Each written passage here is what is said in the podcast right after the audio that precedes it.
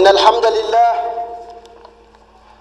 نحمده ونستعينه ونستغفره ونستهديه ونعوذ بالله من شرور أنفسنا ومن سيئات أعمالنا. من يهده الله فلا مضل له ومن يضلل فلا هادي له. وأشهد أن لا إله إلا الله وحده لا شريك له. وأشهد أن محمدا عبده ورسوله. قال الله تعالى يا أيها الذين آمنوا اتقوا الله حق تقاته ولا تموتن إلا وأنتم مسلمون. وقال الله جل وعلا يا أيها الناس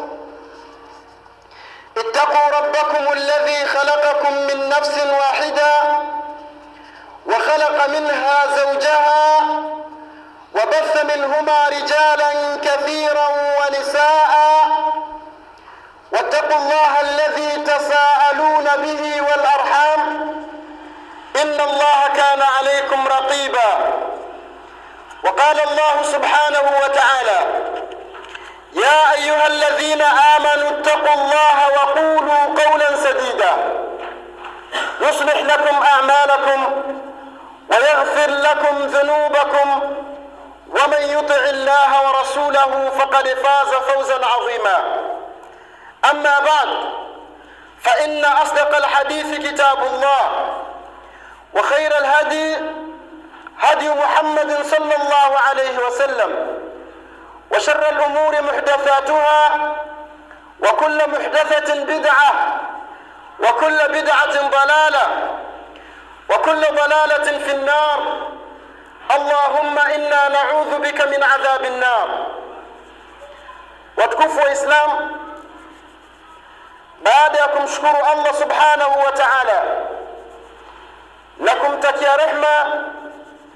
متمويت محمد صلى الله عليه وسلم. Ninakuhusieni ndugu zangu pamoja na kuihusia nafsi yangu kumcha mwenyezi mungu subhanahu wa taala. Watukufu wa islam kila sifa kamilifu ni zake allah subhanahu wa taala ambaye katuruzuku neema mbalimbali miongoni mwa neema ambazo allah subhanahu wa taala alizoturuzuku ndugu zangu ni kufikiwa na mwezi mtukufu wa ramadhani. Tumefunga mwezi wetu mtukufu wa ramadhani. Mwenyezi mungu subhanahu wa taala akatujalia tukawa ni miongoni mwa wale ambao waliosimama kisimamo cha usiku kwa kuitafuta lailatul qadr. Mwenyezi mungu subhanahu wa taala hakuacha kutuneemesha neema zake mbalimbali ndugu zangu ikiwemo kuifikia siku ya Eid al-Mubarak. Neema hii Waislamu ni neema kubwa. Tunamwomba Allah subhanahu wa ta'ala azipokee saumu zetu, na tunamwomba Allah subhanahu wa ta'ala akipokee kisimamo chetu, na tunamwomba Allah subhanahu wa ta'ala azidi kutupa maisha marefu tuweze kufikia mwezi mwingine wa Ramadhani na siku ya Eid al-Fitr al-Mubarak. Ndugu zangu katika imani, فمن الناس من سيكون هذا الشهر المبارك الماضية حجة عليهم والعياذ بالله ومن الناس من سيكون هذا الشهر المبارك حجة لهم اللهم اجعلنا من الذين سيكون هذا الشهر المبارك حجة لهم miongoni mwa watu ndugu zangu katika imani kuna wale ambao mwezi huu wa ramadhani ulioondoka itakuwa ni hoja juu yao kuna miongoni mwa watu ndugu zangu mwezi huu wa ramadhani utakuwa ni sababu yao kuingia motoni tunamwomba mwenyezi mungu subhanahu wa taala tuepushe tusiwe miongoni mwa kundi hilo na kuna watu wengine waislamu. Mwezi huu mtukufu wa ramadhani unaoondoka itakuwa ni hujjatan lahum. Itakuwa ni moja miongoni mwa sababu za kuwaingiza peponi. Tumwombe allah subhanahu wa taala atujalie kuwa ni katika watu hao. Watukufu wa islam hutuba yetu ya leo itazungumzia athabat ala taa baada Ramadhan, kuthibiti na kumakinika kuwa katika taa ya mwenyezi mungu katika ibada ya mwenyezi mungu katika utumishi wa allah subhanahu wa taala baada ya mwezi mtukufu wa ramadhan. Hutuba yetu ina vipengele vitatu. Kipengele cha kwanza kitakuwa kikizungumzia ihdhar min alshaitani ya abdallah wahdhar min ashaitani ya amatallah kipengele cha kwanza cha, hutuba yetu kitakuwa kikizungumzia kwamba ewe mwislamu ewe mwanaume wa kiislamu ewe mama wa kiislamu basi kuwa na tahadhari ya shaitani.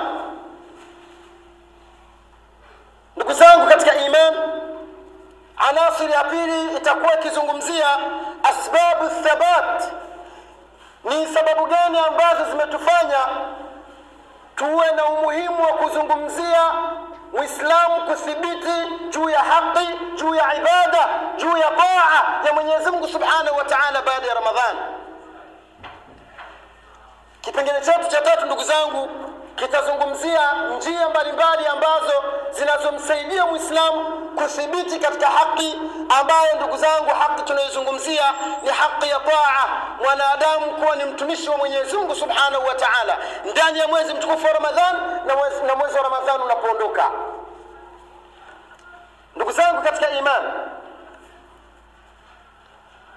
kipengele cha kwanza ihdhar min ashaitani chukua tahadhari ndugu yangu mwislamu kutokana na shaitani لقد حذرنا رسول الله صلى الله عليه وسلم طول حياته عن الشيطان mtume salllahu alaihi wasalama maisha yake mazima alikuwa akituhadharisha akitukhofisha akitufundisha ubaya na uchafu wa sheitani sheitani ndugu zangu tunayemzungumzia hapa ni yule ambaye mwezi mtukufu wa ramadhani aliyekuwa amefungwa. Ili asije kukusababishia ukaharibu saumu yako. Ili ndugu yangu mwislamu ufahamu umuhimu na utukufu wa mwezi mtukufu wa ramadhani. Mwenyezi mungu subhanahu wa taala akamfunga sheitani lakini mwezi mtukufu wa ramadhani umeondoka ndugu zangu baada ya kuondoka katika jambo la kwanza ambayo Muislamu anatakiwa alishike kwa mikono miwili ni, kuchukua tahadhari ndugu zangu na sheitani. Sheitani ana mbinu mbili katika kumpotosha mwanadamu kabla ya ramadhani bisaatin wa ayam wa bada ramadan sheitani ana mbinu mbili kubwa sana ambazo anazitumia katika kumpotesha mwanadamu katika kumpo, kumpotosha mwanadamu katika kumpoteza mwanadamu baada ya ramadhani na kabla ya ramadhani. Ukiangalia hadithi zilizokuja kuzungumzia ubora wa shaaban ukaangalia hadithi zilizokuja kuzungumzia mwezi mtukufu wa ramadhan ukaangalia hadithi zilizokuja kuzungumzia ubora wa kufunga siku sita za shawal unakuta kwamba hapa kuna mvutano baina ya haqi na batil. Mtume salllahu alaihi wasallam alituhofisha ndugu zangu tujitahadhari na sheitani kabla ya mwezi mtukufu wa ramadhani haujaingia. Lesh!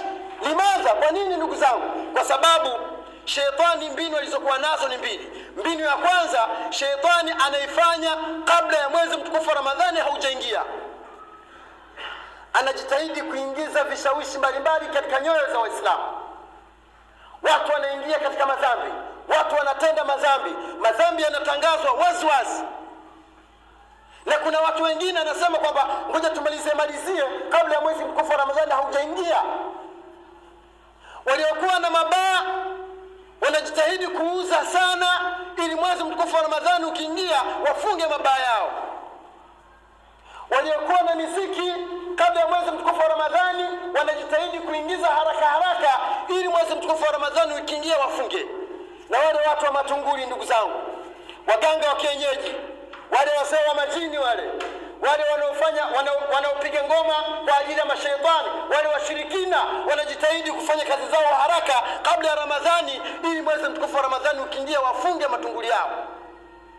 Haya yako wazi waislamu watu wote wanayaona na watu wote wanayashuhudia waislamu. Sasa hii ni tashwishi ya sheitani kwanza ili watu waingie katika mwezi mtukufu wa ramadhani wakiwa na mzigo wa madhambi. Mtume sallallahu alaihi wasallam akatupa mbinu za kumkimbia sheitani huyu allain. Mama aisha radiallahu taala anha anasema sikuwahi kumwona mtume sallallahu alaihi wasallam anafunga mwezi mzima isipokuwa ni mwezi mtukufu wa ramadhani. Na sijawahi kumwona mtume alaihi salatu wassalam anafunga nusu nzima ya mwezi isipokuwa ni mwezi wa shaabani kwa nini ndugu zangu? Yote haya mwenyezi mtume sallallahu alaihi salama anaku, anakuja kutupa mbinu za kujikinga na vishawishi vya sheitani anayewashawishi wanadamu wawe na madhambi mengi kabla hawajaingia katika mwezi mtukufu wa ramadhani. Jamani matangazo ya vunja jungu nadhani hakuna mtu mwenye masikio asiyasikia mwezi mtukufu wa ramadhani unapokaribia. Wazinifu mabichi yanajaa watu wanavunja majungu. Tena wenyewe kwa kusema vunja meno vunja mifupa meno ya kingalipo. Ndio kauli zinazotumika. Lakini wao hawajijui kwamba shetani ana, anaingiza vishawishi vingi ili uingie katika mwezi mtukufu wa ramadhani ukiwa na mzigo wa madhambi. Shetani, ndugu zangu mwezi mtukufu wa ramadhani unapoingia anafungwa. Anapofungwa rasilimali anayoitumia ni ile ambayo aliyoelekeza kabla ya mwezi mtukufu wa ramadhani. Watu wanaingia katika mwezi mtukufu wa ramadhani wakiwa na madhambi mengi. Na ndio maana unaona mtu anafunga lakini haswali. Haya yako majumbani tunayaona ndugu zangu. Mtu anajitahidi anafunga lakini haswali. Kuna wengine kabisa hawafungi. Kuna watu mwezi mtukufu wa ramadhani nyumba, nyumba zao hazikatiki madisko kuna watu ndani ya mwezi mtukufu wa ramadhani pia wanatafuta njia za kufanya uzinifu. Kuna watu wanaimba mwezi mtukufu wa ramadhani. Kuna watu wanafanya uchafu mbalimbali ndani ya mwezi mtukufu wa ramadhani. Unakuta wale wanaotoa madarasa wanaambiwa lakini Sheikh, mbona sasa kuna kuna maovu na kati tunasikia shetani amefungwa? Shetani anakuwa amefungwa lakini anabakiza hazina na kazi kubwa ambayo aliyoifanya kabla ya mwezi mtukufu wa ramadhani. Ndio athari zake mnaona zinaonekana hii ni mbinu ndugu zangu shetani anaitumia katika kuwapoteza watu. Sasa mwezi mtukufu wa ramadhani unapoondoka shetani ana mbinu zingine. Tena anakuja kwa kasi sana anakuja kwa kwa vishawishi vingi. Miongoni mwa vishawishi vya shetani baada ya ramadhani tu mabaya yanajaa ndugu zangu. Wa hadha haqun wadhih, na huu ni ukweli ndugu zangu uliokuwa wazi mabaya yanajaa madisko kumbi zote za disko zinajaa. Zimejaa watu gani? Wale waliokuwa wamefunga ndugu zangu. Hadha haqun huu ni ukweli. Na ukitaka kuamini nenda raskazona beach uone vile bichi zimefurika. Hii ni nguvu ya sheitani ambayo anakuja nayo. Wale watu wa matunguli wale washirikina wanafungua miradi yao wanaweza kubandika kupandisha bendera nyeusi na nyekundu hii yote ni nguvu ya shetani ambayo anakuja kuhamasisha watu sasa waendelee na mwendo mdundo kama ilivyokuwa mwanzo. Lakini mtume alaihi salatu wassalam kwa mapenzi yake ndugu zangu katika iman akaja kutupa kitu ambacho kinatudefense kinachotuzuia tusiingie katika huu, hiyo misukosuko ya ibilisi. Laanatullahi alaihi mtume sal llahu alehi wasallam anasema man sama shahru ramadani lmubarak wa atbaahu sittata ayamin min shawal kana kaman sama dahra kulla. Yoyote ambaye atakayefunga siku sita za mfungo mosi siku sita za shawal atakayefunga ramadhani akafatisha siku sita za mfungo mosi basi malipo yake na thawabu zake ni kama yule mtu ambaye aliyefunga maisha yake mazima. Yaani siku sita tu ndugu zangu upate thawabu zote hizo. Hauoni kama kuna kitu hapa? Hadha jihadun waislam hii ni jihadi ya shaitani, kwa sababu ukiwa umefunga hauwezi kuingia katika masia. Ukiwa umefunga hauwezi kuingia katika makumbi ya disco. Waislam ukiwa umefunga hauwezi kufanya uzinifu. Ndio maana mwenyezi mungu subhanahu wa taala akafahamu kwamba ibilisi atatumia njia mbalimbali za kuwapoteza waja wangu baada ya kumalizika mwezi mtukufu wa ramadhani. Akaweka ibada hii waislamu miongoni mwetu kuna watu tayari wameshaingia. Siku moja tu watu wameshaingia katika kushirikiana na shetani. Hebu angalie nguo zako ulizomnunulia mtoto wako ili atembelee sikukuu zikoje. Angalia pesa ambazo ulizozitoa kumpa kijana wako aende akasafisha nywele zake kwa ajili ya sikukuu. Kanyoa kiduku. Angalia binti zako nguo gani ulizowanunulia pesa ulizowapa wakaenda tangamano kununua nguo. Hebu zikague nguo zao wamevaa nguo gani utakuta wamevaa socks. Utakuta wamevaa vipedo. Wamevaa nguo za kubana zenye kusifu hali yao ya mwili na wameondoka. Na watoto hawa walikuwa wamefunga mwezi mtukufu wa ramadhani. Na baba alikuwa amefunga na mama amekuwa, alikuwa amefunga. Hatujaona kama tumeingia katika malengo ya shetani. Ndugu zangu katika imani hii ni usuri ya kwanza na nimeifanya hiyo namba moja kwa umuhimu wake kwamba tujitahadhari sana. Mtume salllahu alaihi wasallam alikuja kutufundisha ni namna gani tupigane na ibilisi laanatullahi alaihi akatufundisha tufunge shawal akatufundisha tufunge Shaaban na akatufundisha tufunge sana nini siku sita za mfungo mosi. Watukufu wa islam mbali na hapo kuna wale ambao hawataweza kufunga. Pengine kwa uzembe mwenyezi mungu hajawapa taufiki lakini ujue kwamba wewe ulipo duniani katika maisha yako tangu unazaliwa tangu unabale mpaka unakufa basi wewe uko katika jihadi na sheitani. Sheitani anatafuta watu na makundi ili waweze kuingia katika moto wakiwa wengi. Ndugu zangu katika imani unsuru ya pili ya hutuba yetu tunazungumzia sababu ambazo zimefanya muislamu iwe ni wajibu kwake yeye kuthibiti katika ibada baada ya mwezi mtukufu wa ramadhani. Sasa ni vitu gani ni mambo gani ambayo yamekuwa ni sababu ya mwislamu kuhamasishwa athibiti kwenye la ilaha illallah athibiti kufanya ibada athibiti kujizuia na machafu baada ya mwezi mtukufu wa ramadhani? Kitu cha kwanza kabisa kwa sababu maisha yote ya mwanadamu tangu anazaliwa mpaka anakufa ni mtu anaamrishwa kufanya ibada ni mtu ambaye anaamrishwa kushikamana na dini. Uislamu haamrishwi kucheza. Uislamu haamrishwi uovu. Uislamu unamwamrisha katika maisha yake. Ndani ya mwezi wa ramadhani mwezi wa ramadhani unapoondoka basi awe ni mtu kwa ajili ya mwenyezi mungu subhanahu wa taala. Wa hadhihi hiya haqiqatu lubudiya huu ndio wanadamu ndugu zangu. Muislamu awe na taa. Mungu anasema wama umiru illa liyabudu llah jamani wanadamu hatukuamrishwa isipokuwa tumwabudu mwenyezi mungu subhanahu wa taala. Sasa tunaposhika aya kama hii tunakuta la rabba liramadan wala rabba lighairi ramadan inna rabu ramadan rabbun ghairu ramadan hakuna mungu ambaye ni maalum kwa ajili ya ramadhani. Kwamba ramadhani imeingia basi mimi ndio kila kitu. Nitoe sadaka niswali nisimame usiku niwasaidie maskini niwe na tabia nzuri niwe na maneno mazuri kwa sababu mwezi mtukufu wa ramadhani umeingia. Na mwezi wa ramadhani unapoondoka basi biashara za madawa ya kulevya wewe namba moja ulevi namba moja uzinifu namba moja benki zako za riba unazifungua la. Mwenyezi mungu mungu wetu ni mmoja waislamu mwezi wa ramadhani unapokuja ni neema ya allah subhanahu wa taala. Ni neema mwenyezi mungu katupendelea mimi na wewe tuweze kufunga mwezi mtukufu wa ramadhani. Tupate semina ambayo itakayotufundisha sisi ni jinsi gani tuishi katika maisha yetu ya duniani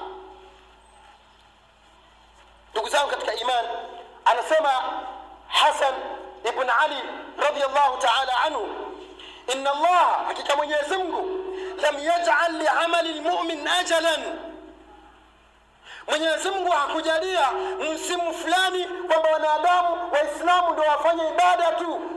La. Wainama na si, vinginevyo ndugu zangu.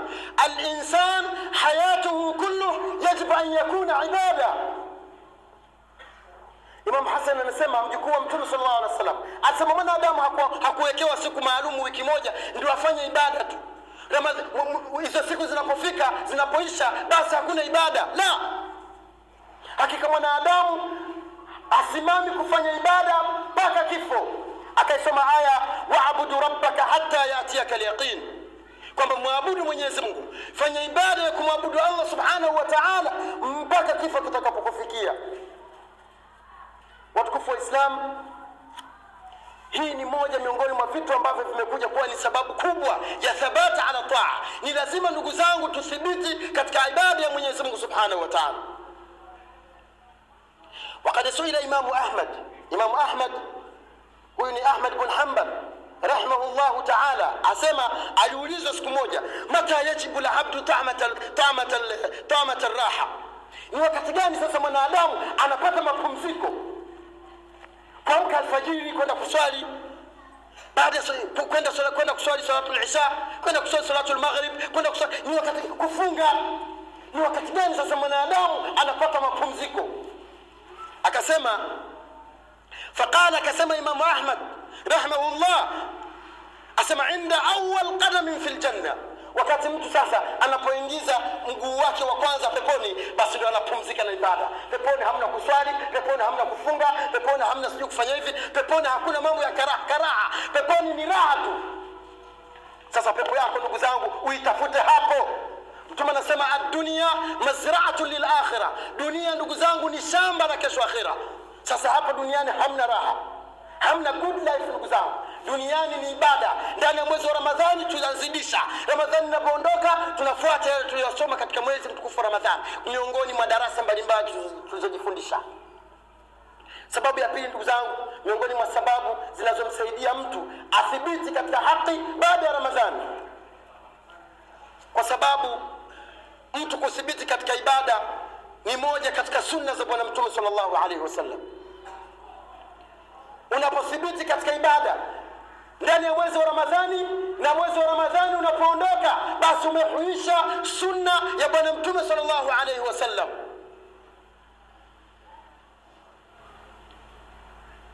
na yoyote mwenye kuhuisha sunna yoyote mwenye, mwenye kumpenda mtume sallallahu alaihi wasallam akafuata maamrisho yake ndugu zangu falahu najat. Mtu huyo ana mafanikio makubwa katika maisha yake ya duniani na kesho. Mungu anasema qul in kuntum tuhibuna llaha fattabiuni unapompenda huyu mtume saa salama mwenyezi mungu anakupenda. Mtume saa salama anasema mungu anamwambia waambie kwamba kama watu wanampenda kama wewe ulipo hapo unahisi moyo wako unampenda mwenyezi mungu basi ni lazima umfuate mtume saa salama. sasa kuhuisha na kuthibiti katika ibada ndani ya mwezi wa ramadhani na baada ya ramadhani kuondoka ni mmoja katika kufuata sunna na mafundisho sahihi ya bwana wetu mtume wetu Muhammad sallallahu alaihi wasallam. Katika hadithi lqudsi hadithi iko kwa iko katika sahihi bukhari. Asema mtume mwenyezi mungu subhanahu wa taala wama yazalu abdi yataqarabu ilaya binawafil hata uhibuhu mwanadamu haachi kujikurubisha kwangu mimi kwa kufanya ibada. Tena angalia kama ndani ya mwezi mtukufu ramadhani tulikuwa tuna, tunafanya ibada za sunna. Mtu anasimama qiamu laili anafaa anasoma qurani anasema, mungu, mungu anakupatiketi anasema hivi haachi mwanadamu kujikurubisha kwangu kwa ibada zake za sunna anazozifuata anazozifanya mpaka mimi nampenda. Ukimalizia aya sema napompenda sasa. Kila napoangalia ndo mimi. Kila napokanyaga niko hapo. Kila anachofanya chochote atakachoniomba nitampa. Kwa nini tusiwe na uhusiano mzuri na allah subhanahu wa taala unafikiri nani atakaye kudhuru ni, ni mganga gani wa kienyeji atakayekuja kusomba kidole wewe ugeuke uge, uge, uge, uge paka? Nani atakayekuja na wewe ni walii wa allah na wewe ni mpenzi wa mwenyezi mungu subhanahu wa taala. Subhanallah ndugu zangu kuwa ukaribu kuwa na ukaribu na mwenyezi mungu subhanahu wa hakuihitaji ibada ambazo wewe unafikiri labda uzitengeneze tengeneze. Useme kul huwallahu mara elfu kumi. Sijui fanya astaghfiru ngapi sijui ngapi mara mia saba. La mungu anasema haachi mwanadamu kujikurubisha kwangu mimi kwa ibada za sunna. Mpaka mimi nampenda huyu mja kama huyo. Ndugu zangu katika imani nadhani hakuna mtu ambaye, ambaye hataki kupendwa na mwenyezi mungu. Yupo hapa. Hakuna. Wote tunataka radhi za allah. Ndio maana tukafunga. Na ndio maana tuko hapa kwa ajili ya kuambizana, kuambizana ukweli ndugu zangu. Watu wasimwasi mwenyezi mungu baada ya ramadhani. Watukufu wa islamu kuthibiti kwenye haki. Kuthibiti katika matendo mazuri ni moja katika dalili za mwisho mwema. Mwanadamu anapata zawadi ya, ku, ya kupewa mwisho mwema kwa kuthibiti kuwa katika haki. Mtume sallallahu alaihi wasallam anasema katika hadithi ambayo iko katika sahihu muslim yubath yubath kullu abdin ala ma mata alayhi mwanadamu siku ya kiyama kila mtu atafufuliwa juu ya yale matendo ambayo alikufa akiwa anayafanya. Sio tunasikilizana vizuri ndugu zangu. Kila mwanadamu atafufuliwa siku ya kiyama ala mamata alaihi, juu ya yale ambayo alikufa akiwa ndio, ndio, ndio hiwaya yake. Ukifa wewe ulikuwa ni mtumiaji wa madawa ya kulevya basi siku ya kiyama utafufuliwa na, wanaovuta unga ukiwa wewe ni mtu wa mvuta bangi, siku ya Kiyama utafuliwa na wavuta bangi. Wanaokula riba, siku ya Kiyama watafuliwa na wanaokula riba wenzao.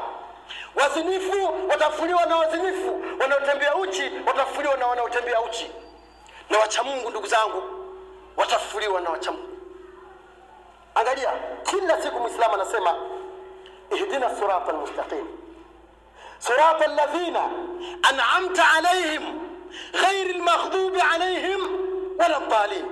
Kila siku nasema hivyo, e ee Mwenyezi Mungu tuongoze sisi kunako njia iliyonyoka, njia ambayo njia ya wale ambao uliowaneemesha juu yao. Ukisoma katika tafsiri ya Ibn Kathir, min al-anbiya was-salihin was-siddiqin wash-shuhada, mtanaomba afuliwe na watu wema, mitume waliokufa katika jihadi, watu wema, wanachuoni. Au nafikiri mwanachuoni alikufa kwenye vilabu vya pombe ndugu zangu nafikiria wakiwemo manabii walikufa katika vilabu vya pombe. Manabii walikufa katika uzushi. Manabii walikufa ndugu zangu katika imani katika biashara za haramu. La la la. Manabii walikufa katika la ilaha illa allah muhammadun rasulullah. Angalia hawa mashahidi walikufa katika viwanja vya maraka vya vita ndugu zangu. Kwenda vitani sio mchezo unaacha familia yako mke wako mzuri unampenda unamwacha. Watoto wako unawapenda unawaacha. Mali zako unazipenda unaziacha unakwenda kupigana kwa ajili ya mwenyezi mungu subhanahu wa taala. Leo hii ndugu yangu vita vyako kubwa ni kusimamisha swala na kujiepusha na uzinifu pia utaki. Tumwombe mwenyezi mungu subhanahu wa taala atupe thabati katika dini.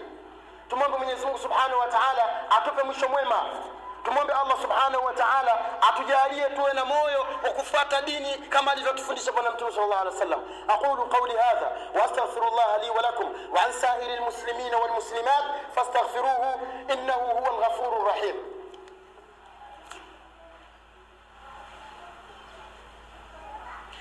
الحمد لله رب العالمين والصلاة والسلام على المبعوث رحمة للعالمين وعلى آله وأصحابه ومن تبعهم بإحسان إلى يوم الدين أما بعد watukufu wa islam katika hutuba yetu ya pili tutazungumzia vitu vinavyomfanya mtu aweze kuthibiti katika haki ni mambo gani ambayo yanayomfanya mwanadamu aye- athibiti katika dini katika ibada yale yote aliyoyasoma katika mwezi mtukufu wa ramadhani adumu nayo ndani ya nafsi yake na nyumba yake jambo la kwanza ndugu zangu islahu lqalb tujitahidi nyoyo zetu tuzitengeneze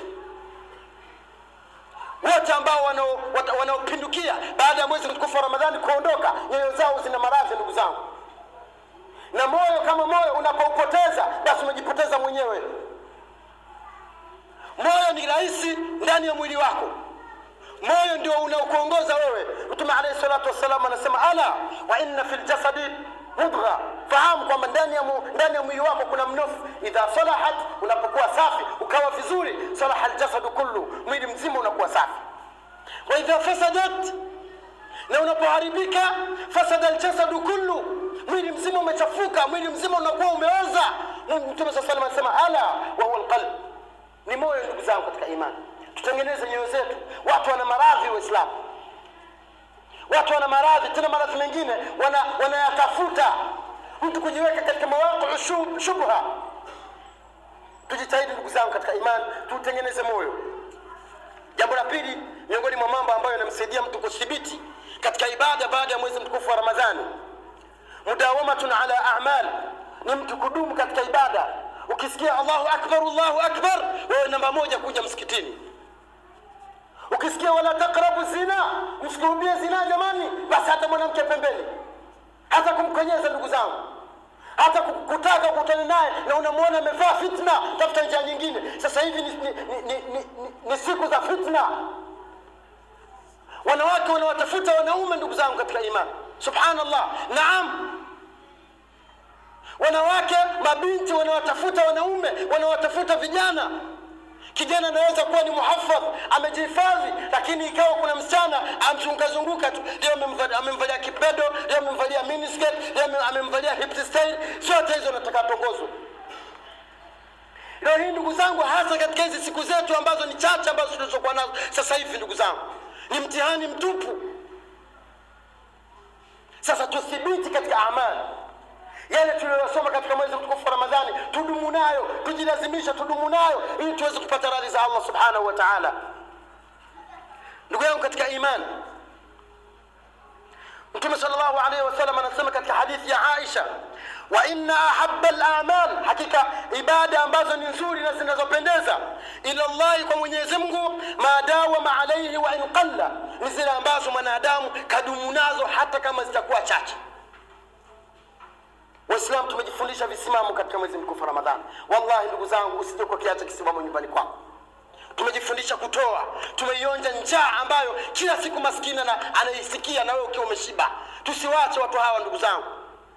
Wapo wanawake ambao wamefiliwa na waume zao wanahangaika mpaka kufikia kwenda deep sea kutafuta huko. Wengine wanajiuza kwa shida ndugu zangu. Na sisi tuko hapa tunacho cha kuwasaidia tumeweka mfukoni mpaka mwezi mtukufu ramadhani. La ndugu zangu tujitahidi kuwasaidia wasiojiweza. Tulabul ilmi waislamu wana, wanafunzi ambao wanaotafuta la ilaha illallah wanatafuta ilmu waislamu tuwajali sio mpaka aje kwa kukomba. tuna wanafunzi maadimu mshafii tuna wanafunzi sijui wapi tuna wanafunzi sijui wapi ndugu yangu pesa yako mpe mtu wa kheri. Leo hii akijitokeza sijui mtu wa kudhamini timu ya mpira sijui ya wapi mtu namba moja. Natoa milioni ishirini haya wanafunzi hawana hata chakula ndugu zangu. Chakula hawana. Mpaka shekhe akawaombee kwani sasa hatuna utajiri? Hatuna uwezo waislamu uwezo tunao. Kwa taifa yenu wanaongoza kwa utajiri ni waislamu. Sasa tunasubiri nini sisi? Fanya ibada zako za siri waislamu. Unapotoa fanya ibada zako kwa siri. Kuna masahaba waliokufa. Baada ya kufa wakaonekana wananundu katika migongo ilivyokuja kuchunguzwa kwamba wao kila siku baada ya swala alfajiri mbio anakwenda kwa maskini anaacha chakula mlangoni anaondoka ili asijue kwamba nani aliyotoa sasa mafundisho ya kutoa tuliyosoma katika mwezi mtukufu wa ramadhani yasife yasife yasififie ndugu zangu. Iwe ndio kawaida yako wewe kusaidia wasiojiweza. Usiseme kwamba mimi sijafikia utajiri. Ah, angalia maisha anayoishi na kuna mwingine ambaye anaishi maisha ya chini kuliko wewe. Unaweza ukamsaidia. Chochote ndugu zangu waislamu miongoni mwa vitu ambavyo vinasaidia watu kuthibiti adua. Jamani tuwe na utamaduni wa kumwomba mungu atuthibitishe. Angalia mtume na uchamungu wake na ibada zake zote alizokuwa akizifanya. Alikuwa anasema- anasemaje? Alikuwa anazidisha kwa kusema ya qal, eh, alikuwa anazidisha kusema kwamba ya muthabita alqulub thabbit qalbi ala taatik mtume alikuwa anazidisha kusema ewe mwenyezi mungu ambaye unathibitisha nyoyo katika haki basi naomba moyo wangu uthibitishe nife katika haki. Muyu ni mtume wa mwenyezi mungu. Je mimi na wewe tunalingana naye? Unaweza ukajifananisha na mtume katika ibada? Haya ndugu zangu hatuna utamaduni wa dua. Watu wema walikuwa wanamwomba mwenyezi mungu apokee saumu zao kwa miezi sita baada ya ramadhani. Ee mwenyezi mungu pokea, pokea ramadhani yetu. Ee mwenyezi mungu pokea ramadhani yetu. Wewe baada ya kufunga baada ya kufungua basi. Hamna dua hamna chochote. Wewe unajuaje kama swala zako na saumu zako zimepokelewa? Sasa katika vitu ambavyo vinavyosaidia kuthibiti mwanadamu katika haki ni kumwomba mwenyezi mungu subhanahu wa taala tathbiti mwombe mungu akuafikishe. Mwombe mwenyezi mungu akuthibitishe. Mwombe mungu akupe taufiki ya kufanya mema. Watukufu wa islam tukimalizia hutuba yetu katika jambo la mwisho kabisa ambalo nilipenda nilizungumzie katika sababu ambazo zinazosaidia watu kuthibiti katika ibada katika haki katika sunna baada ya mwezi mtukufu wa ramadhan ni kuchagua asuhba asaliha kutafuta marafiki wema kutafuta marafiki wazuri. Nikizungumza pointi hii nafunga kabisa karatasi zangu naweka mfukoni. Ndugu zangu katika imani na kuombeni kwa ajili ya mwenyezi mungu. Ni watu wangapi ambao ulikuwa unawafahamu? Annas salihin watu wema kabisa. Wameingia katika madawa ya kulevya katika kutumia unga baada ya kuwa wamekaa vijiweni. Alafu min annas maelfu ya watu maelfu ya vijana wameingia katika masia baada ya kuwa wamevutana wame vutana na vijana ambao wana tabia hizo. Vijana ambao mashallah tabarakallah wamekuwa katika ibada. Lakini baada ya kuingia katika mashule ya michanganyiko wakakutana na marafiki wabaya wakaharibika kwa sababu ya marafiki. Wangapi ndugu zangu? Hebu mchunguza kijana, kijana wako ambaye umemlea mwenyewe tabia zako ilizokuwa nazo na mpaka sasa hivi. Haya hawa wanawake sasa ndio kabisa. Jamani hatutaweza kuthibiti katika haki katika ibada ikiwa tuna marafiki wachafu unamwambia bwana mimi naenda kuswali. Sema sema nenda bwana kaswali swali. Si bado tupo tu. Unaenda unaswali unamkuta. Ukirudi unamkuta yupo. Kipindi kingine kuna siku nyingine unaambia ah ngoja na mimi nikaekae bwana. Tena wao wenyewe wanakwambia ah bwana wewe utaswali nini? Wewe umeshaona mashehe wote mashehe wote hao kwanza wanaongoza kwa kwa mabaya. Unamjua ustadhi fulani fulani walimfuma siji fulani. Si anajifanya ni imamu? Qurana asu. Marafiki wabaya ndugu zangu waislamu tuwachagulie watoto wetu marafiki wazuri. Wasichana wengi wanaharibika kwa sababu ya kuwa na marafiki wachafu marafiki wabaya. Tena kuna wengine wanawafuata wana, wana nyumbani. Una mke wako mlikuwa mnasikilizana vizuri ukimwelekeza hivi na kuelewa mke wangu leo nimekosa bana mambo mabaya. Anashukuru alhamdulillah mume wangu ukipata inshallah mwenyezi mungu ataturuzuku siku nyingine. Baada ya kufungua ule mlango wako sasa sijui mke wa nane anaingia wanakaa masaa matatu wanaongea wanachokiongea hakijulikana anakuja mwingine siu hivi siu kalikwenda siu kalirudi matokeo yake yule mwanamke anajazwa maneno na nyumba inaharibika. Nyumba ngapi zilizoharibika kwa marafiki rafiki hawa mashosti hawa? Quranaa su. Wanawake mabinti wengine walikuwa wanavaa hijab wanavaa sala nzuri. Wakaja marafiki zao wakawambia ah uzuri wako atauona nani na maguo hayo? Na hiyo ni kufuru ndugu zangu huo ni ukafiri unapofanya istiza na dini ya mwenyezi mungu umetoka katika uislamu. Unapomwambia hebu angalia vijikanzukanzu vyako unavyovivaa vifupi. Ona vijidefudevu vyako kama mbuzi. Hiyo huo ni ukafiri. Ukimwona mtu anasema hivyo mwambie umekufuru tubia kwa mwenyezi mungu. Mabinti zetu wakavua mahijabu kwa sababu ya watu sasa qurana asu, marafiki wabaya ndugu zangu ni hatari sana katika maisha yetu. Sasa ili usibidi katika haki angalia ni rafiki yupi ambaye mwenye mwelekeo mzuri mwenye dini yake ili umfuate. Bila hivyo ndugu zangu tumeangamia. Tumwombe mwenyezi mungu subhanahu wa taala atufishe katika la ilaha illallah. Tumwombe mwenyezi mungu subhanahu wa taala aturuzuku shahada wakati wa kufa. Tunamwomba mwenyezi mungu subhanahu wa taala atupe mwisho mwema tunamwomba allah subhanahu wa taala atu, aturuzuku ndugu zangu istiqama na msimamo katika dini ya allah subhanahu wa taala.